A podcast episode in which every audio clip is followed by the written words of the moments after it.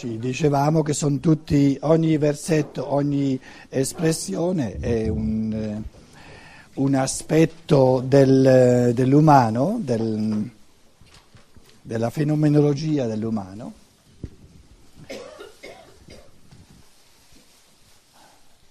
Diciamo che la differenza tra eh,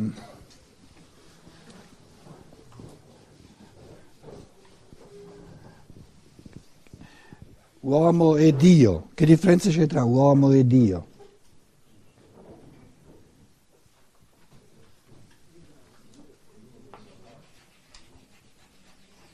Uomo e Dio. Lo scrivo minuscolo. Da prima sono parole parole del linguaggio che abbiamo uh, ricevuto, recepito da piccoli dai nostri... In un'altra lingua si direbbe in un altro modo, Mensch e Gott. In tedesco scrivono tutto maiuscolo, tutti i sostantivi in maiuscolo. Ter- in termini del linguaggio, la prima cosa da fare eh, siccome adesso qui eh, naturalmente il Cristo, per esempio, è uomo o è Dio, quindi il fenomeno Cristo ci pone proprio, scrivo anche quello eh, minuscolo, un'altra parola del linguaggio italiano.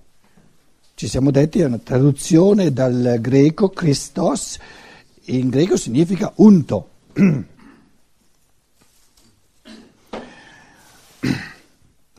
Arriva un musulmano e chiede a un italiano cosa intendi tu quando dici la parola Dio. E la risposta qual è? Se fossimo onesti, la maggior parte di noi dovrebbe dire non intendo proprio nulla, non so proprio cosa intendo. Vagamente Dio è quello là, sopra, sulle nuvole. E chi è? Cos'è? Un barbone la barba lunga.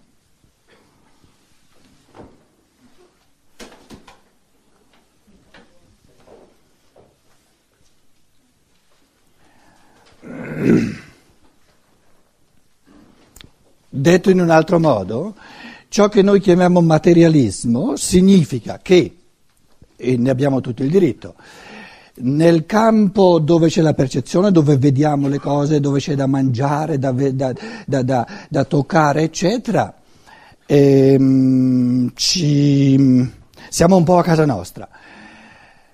In tutto quello dove non c'è una percezione sensibile, materialismo significa... Sì, c'è confusione. Aria fritta, bravo.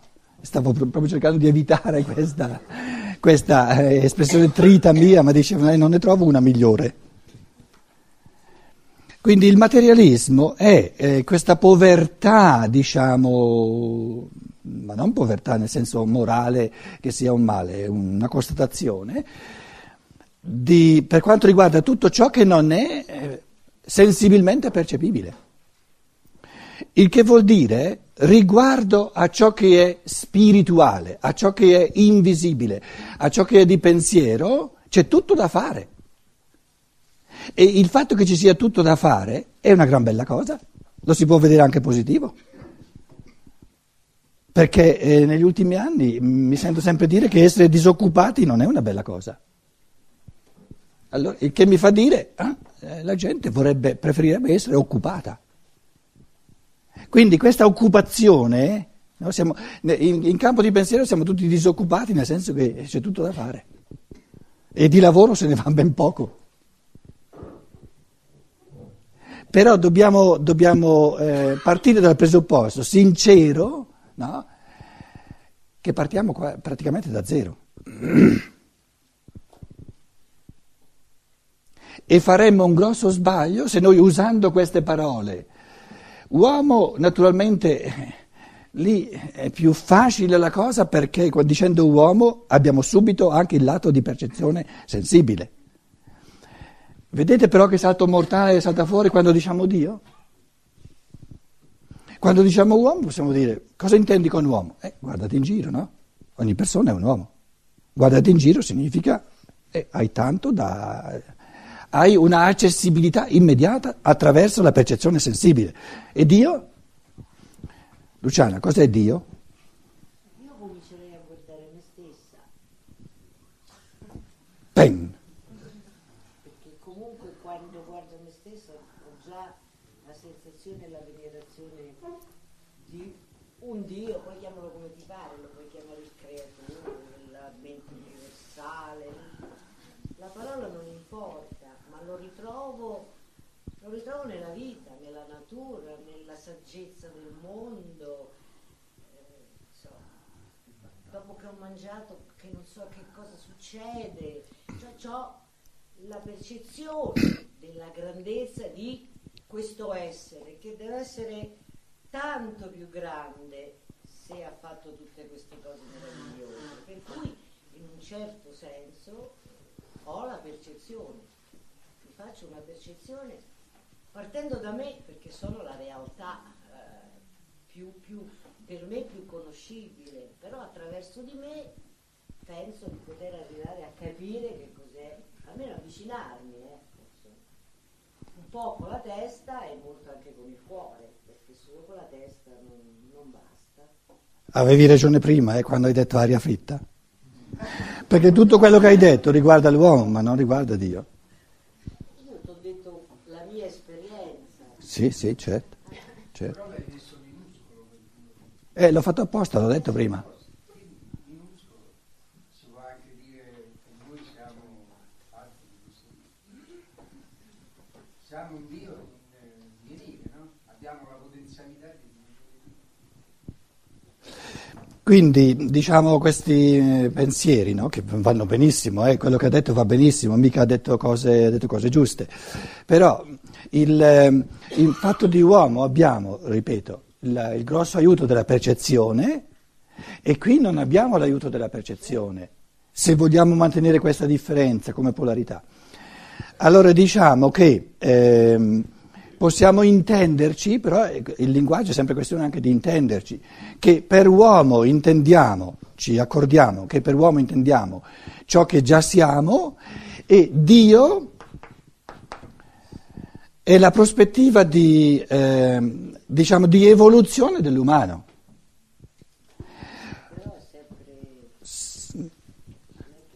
Un Dio, un Dio, al di là del pensabile umano.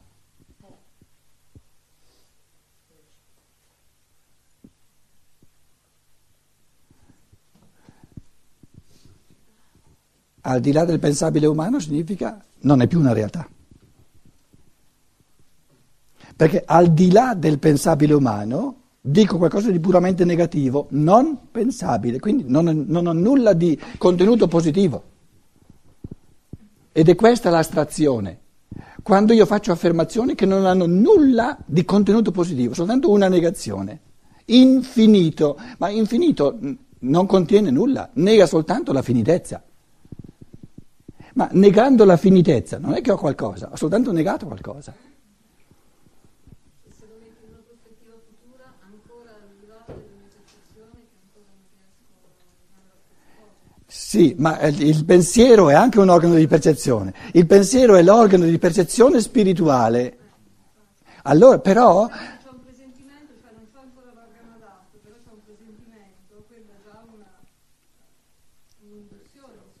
nella misura in, nella misura in cui traduci il presentimento in, in pensiero, lo articoli, no? Eh, però allora hai un contenuto. Hai un contenuto. È una specie di toccare, come quando tocchi un oggetto non sai cos'è, però c'è qualcosa. Ecco, quindi il pensiero, il pensare è l'organo di percezione dello spirituale. Però devo, devo articolare qualcosa dentro al pensiero, se no non ho nulla. Ho, so- io- ho soltanto una indicazione di negatività. Questo è importante. Eh, voglio dire, quando noi parliamo del divino, di Dio, dello spirito, eccetera, siamo abituati a fare astrazioni perché non, eh, perché cioè non abbiamo nulla di contenuto concreto nel pensiero perché non siamo abituati a pensare. La cosa, la cosa più, il peccato di omissione più grande che c'è nella nostra cultura è l'omissione del pensare. L'omissione del pensare come articolazione di contenuti di realtà invisibili, non, no, non sensibilmente percepibili. E il Vangelo, siccome ci presenta il Cristo in questo dinamismo tra ciò che è, diciamo, eh, eh, l'uomo, è, da, dalla parte del, del, della, della percezione sensibile, è sensibilmente percepibile, in quanto spirito è pensabile, cioè percepibile al pensiero. Pensabile significa percepibile per il pensiero.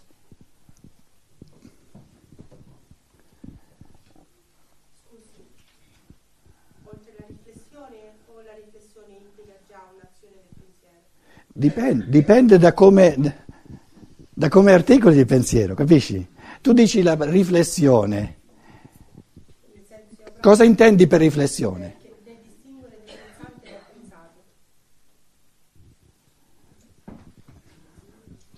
Il pensante sono io, colui che pensa sono io. Supponiamo che io penso sull'io. Allora, il pensato sono io. Va bene? Basta? Ci manca la cosa più importante. Lo strumento del pensare. No. Com'è? Lo strumento con cui penso. No. L'attività del pensare. È il pensare che qui ancora manca.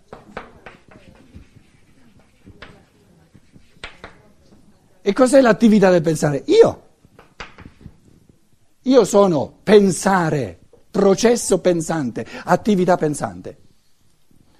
Allora, la, diciamo, la, la, il concentrato massimo dell'uomo in quanto Dio creatore, in quanto spirito creatore, è quando l'uomo pensa sul pensare pensando. Io penso, penso all'io e sono attivo come pensatore, sono creatore come pensante. Quindi il pensato è il risultato dell'attività del pensare esercitata da Dio. Eh, eh, che è il pensare. Che è il pensare, puro. Ma sono tre diciamo, dimensioni spirituali. È la Trinità del Divino.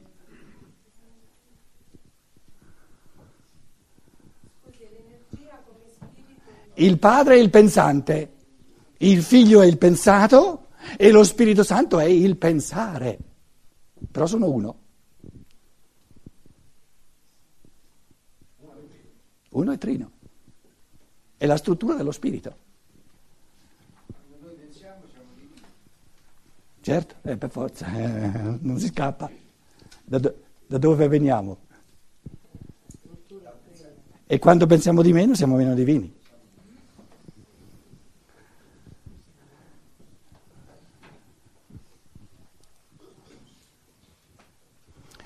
Allora, qual è il, il, diciamo, il, la caduta dello spirito umano?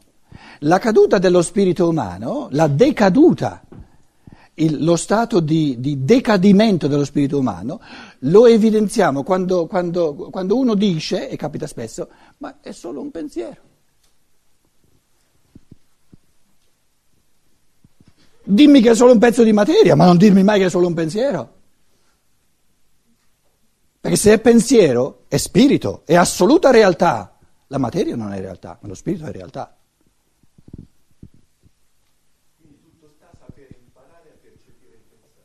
E a esercitarlo.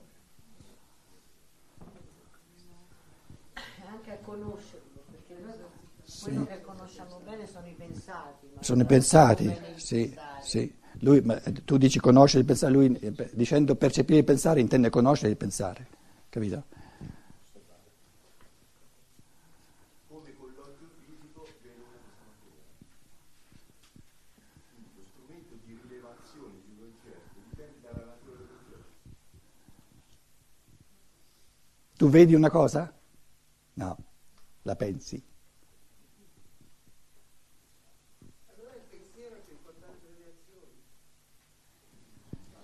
Le azioni. Cos'è un'azione? Un'azione diventa una realtà solo perché è un pensiero. Eh, stiamo facendo un piccolo esercizio, eh, ma il Vangelo, soprattutto quello di Giovanni, il Vangelo del Logos, ci riporta continuamente questi esercizi. Io ho fatto spesso questo esempio, ma adesso tu ci chiami a rifarlo. Tu parli di un'azione. Cos'è un'azione? Non si può dire cos'è un'azione. Chi, chi, chi era che aveva chiesto l'azione? Ah, tu eri. Io spesso ho portato l'esempio, e lo rifaccio, perché è un esercizio di pensiero. E gli esercizi sono fatti per venire ripetuti sempre di nuovo. Capito? Si mangia ogni giorno di nuovo.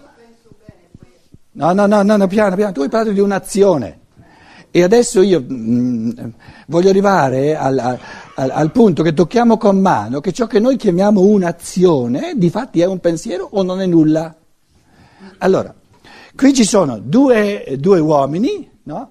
due bravissimi amici, e uno dei due sta pulendo un fucile.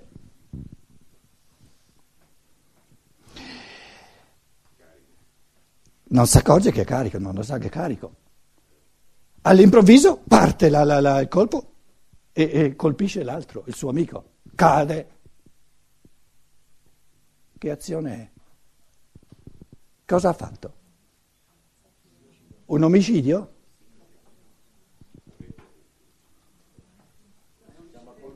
Com'è? Com'è? No, ti, eh, eh, qualcosa ha combinato. Che, la, eh, tu dicevi un'azione, cos'è un'azione? Una, la, l'essenza dell'azione è ciò che l'essere umano pensa. Ecco, allora se io penso che devo spingere il caminetto e ammazzare quella persona che mi sta davanti, com'è? È un'azione. No, è un'azione anche quando, quando una svista. L'essenza di ciò che io compio è nell'intenzione e l'intenzione è un pensiero. Però se io non ho intenzione di uccidere, allora è una disgrazia. Non è un'azione, non è un'azione umana. Lui non ha compiuto nessuna azione. Il karma, se vogliamo, no? O, o esseri superiori, si sono serviti di lui per portare a morte quest'altro individuo, ma non è un'azione sua, non l'ha compiuto lui. Per, per, per compierlo lui lo deve volere e il volere è un pensare. Io posso volere soltanto ciò che penso, quando dormo non posso volere. E perché non posso volere quando dormo? Perché non penso. Com'è? Perché è stato imprudente? Eh, non sapeva che, che, era, che era carico il fucile, scusa.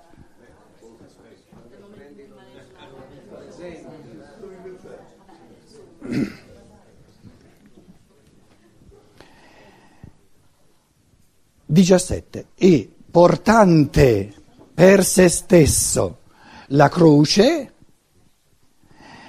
uscì dalla città verso il luogo chiamato posto del cranio, cranion topo, craniutopon, che in ebraico si dice Golgota. Bastazon e auto, portando per se stesso la croce. In altre parole, il karma è individuale. Nessun essere umano ha da portare la croce dell'altro. E la croce del Logos, la croce del Cristo se vogliamo, no? è il corpo di tutta la terra. Ognuno di noi ha una croce parziale, se vogliamo questo corpo no? che il, il, la nostra croce che ci connette con tutto quello che dobbiamo, le, le esperienze che dobbiamo fare, è un corpo singolo. Invece la croce del Cristo è la totalità delle forze terrestri no? in forma di croce, come dicevamo questa mattina. Quindi il Cristo, il Logos, il, eh, diciamo, l'io, lo spirito dell'umanità e lo spirito della terra porta sempre questa croce. Cos'è la terra? Il corpo del Logos, la croce del Logos.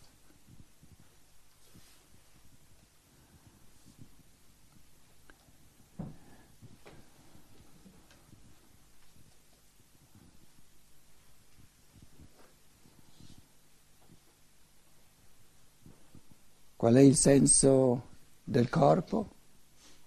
Il morire.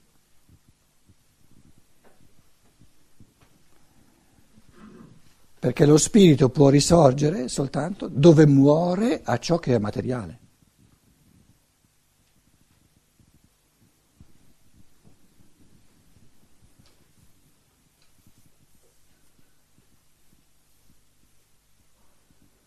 Quindi essere uomini significa vivere ogni ora, ogni momento la crocifissione. Anzi, adesso stiamo al portare la croce.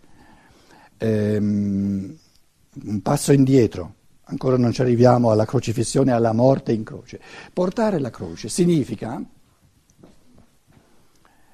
abitare nel corpo come qualcosa che si porta.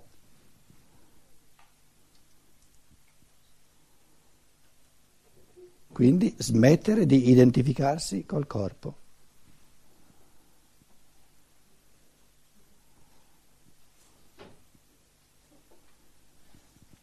Adesso concretamente, concretamente, no? Eh, voi siete seduti, lo, lo, faccio io per voi, ma non importa nulla. No? Se foste in piedi sarebbe la stessa cosa. Io sono qui, faccio un paio di passi. Che è successo? Il corpo ha portato me o io ho portato il corpo? La scienza naturale, questa coscienza umana decaduta, dice ci sono due tipi di nervi, nervi sensori e nervi motori. Una cosa eh, a cui Steiner si è riferito in tantissime conferenze. E, e diceva, Steiner diceva, questa questo dogma della scienza naturale è la cosa più disumana, è più, l'errore più micidiale e soprattutto, diciamo, eh, l'errore che massimamente uccide lo spirito umano perché è un'affermazione errata, è un dogma sbagliato. Non è vero che ci sono nervi motori.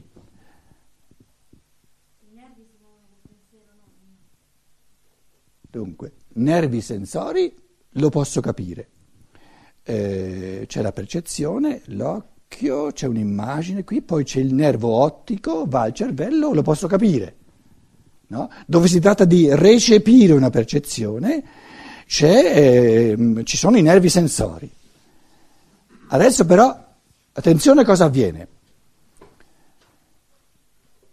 La decisione intelligente, sapiente, di decidere di propellermi, di mandarmi, di spingermi eh, da qualche parte, viene attribuita a un pezzo di materia che è dentro di me, nervo motore. Un'assurdità assoluta. La materia che diventa così intelligente da muovere me, da muovere me.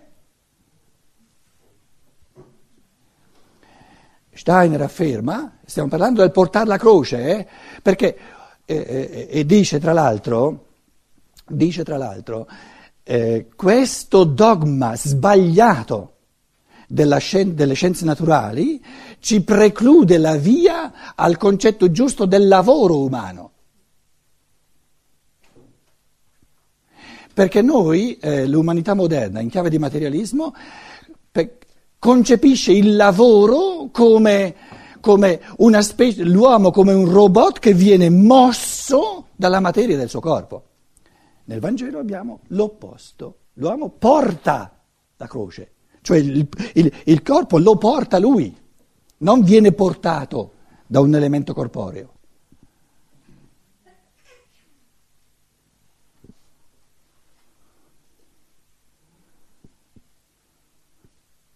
Allora, i cosiddetti eh, nervi motori sono nervi sensori come gli altri, cioè i cosiddetti nervi motori servono a farci percepire i nostri movimenti, ma a farceli percepire però, non a causarli. Cosa mette in moto il corpo dell'uomo? La volontà è puramente spirituale, in altre parole. Gli impulsi volitivi, gli intenti volitivi dell'uomo sono una realtà spirituale che è nella sua aura, il suo io spirituale è dappertutto dove il karma lo chiama Se io devo incontrare eh, fra due minuti, no? supponiamo che fra due minuti vado in un'altra stanza perché devo parlare con un'altra persona, chi, chi muove il mio corpo per andare nell'altra stanza? Il mio io superiore, come essere spirituale. Già prima che io nascessi, no? ha pianificato che avviene questo incontro oggi fra due minuti e la realtà spirituale dell'io dell'uomo mette in moto il corpo e lo porta là dove deve vivere questo, questo frammento di karma. Questo presuppone un recuperare la realtà dello spirito, l'io umano in quanto spirito, che non soltanto è una realtà lo spirito, ma è lui a muovere il corpo e non viceversa. A questo punto dire che un elemento di materia muove me è la cosa più grottesca che si possa immaginare. Ma come si permette la materia di muovere me come spirito? Assurda, è, una, è un'affermazione assurda. E in questa assurdità vive tutta la nostra scienza.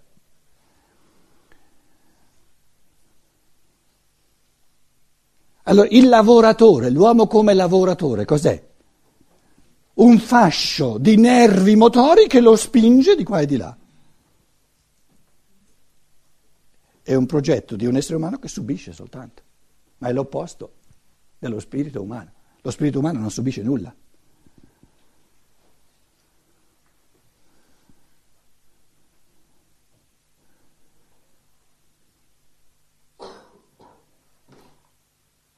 Esercitando questi pensieri sempre di nuovo si arriva al punto, in ogni movimento che noi facciamo, di viverci veramente come uno spirito che porta lui dove vuole lui, per farne ciò che vuole lui, questa croce.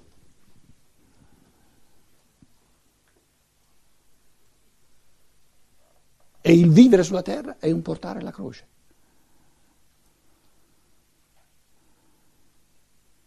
Ma nel senso proprio scientifico, spirituale, obiettivo, assoluto.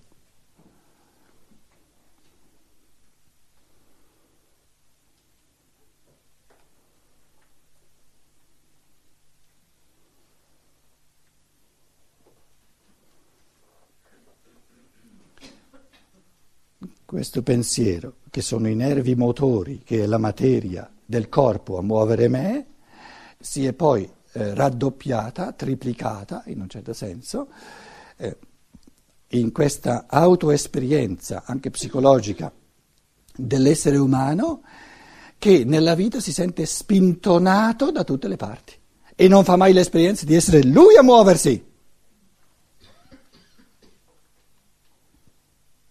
Quindi il passaggio da questo pensiero, ma, ma assurdo, che, che è la materia del mio corpo a spingermi, all'altro pensiero, che è tutta la materia che esiste, a spingermi in tutte le direzioni, è immediato questo passaggio.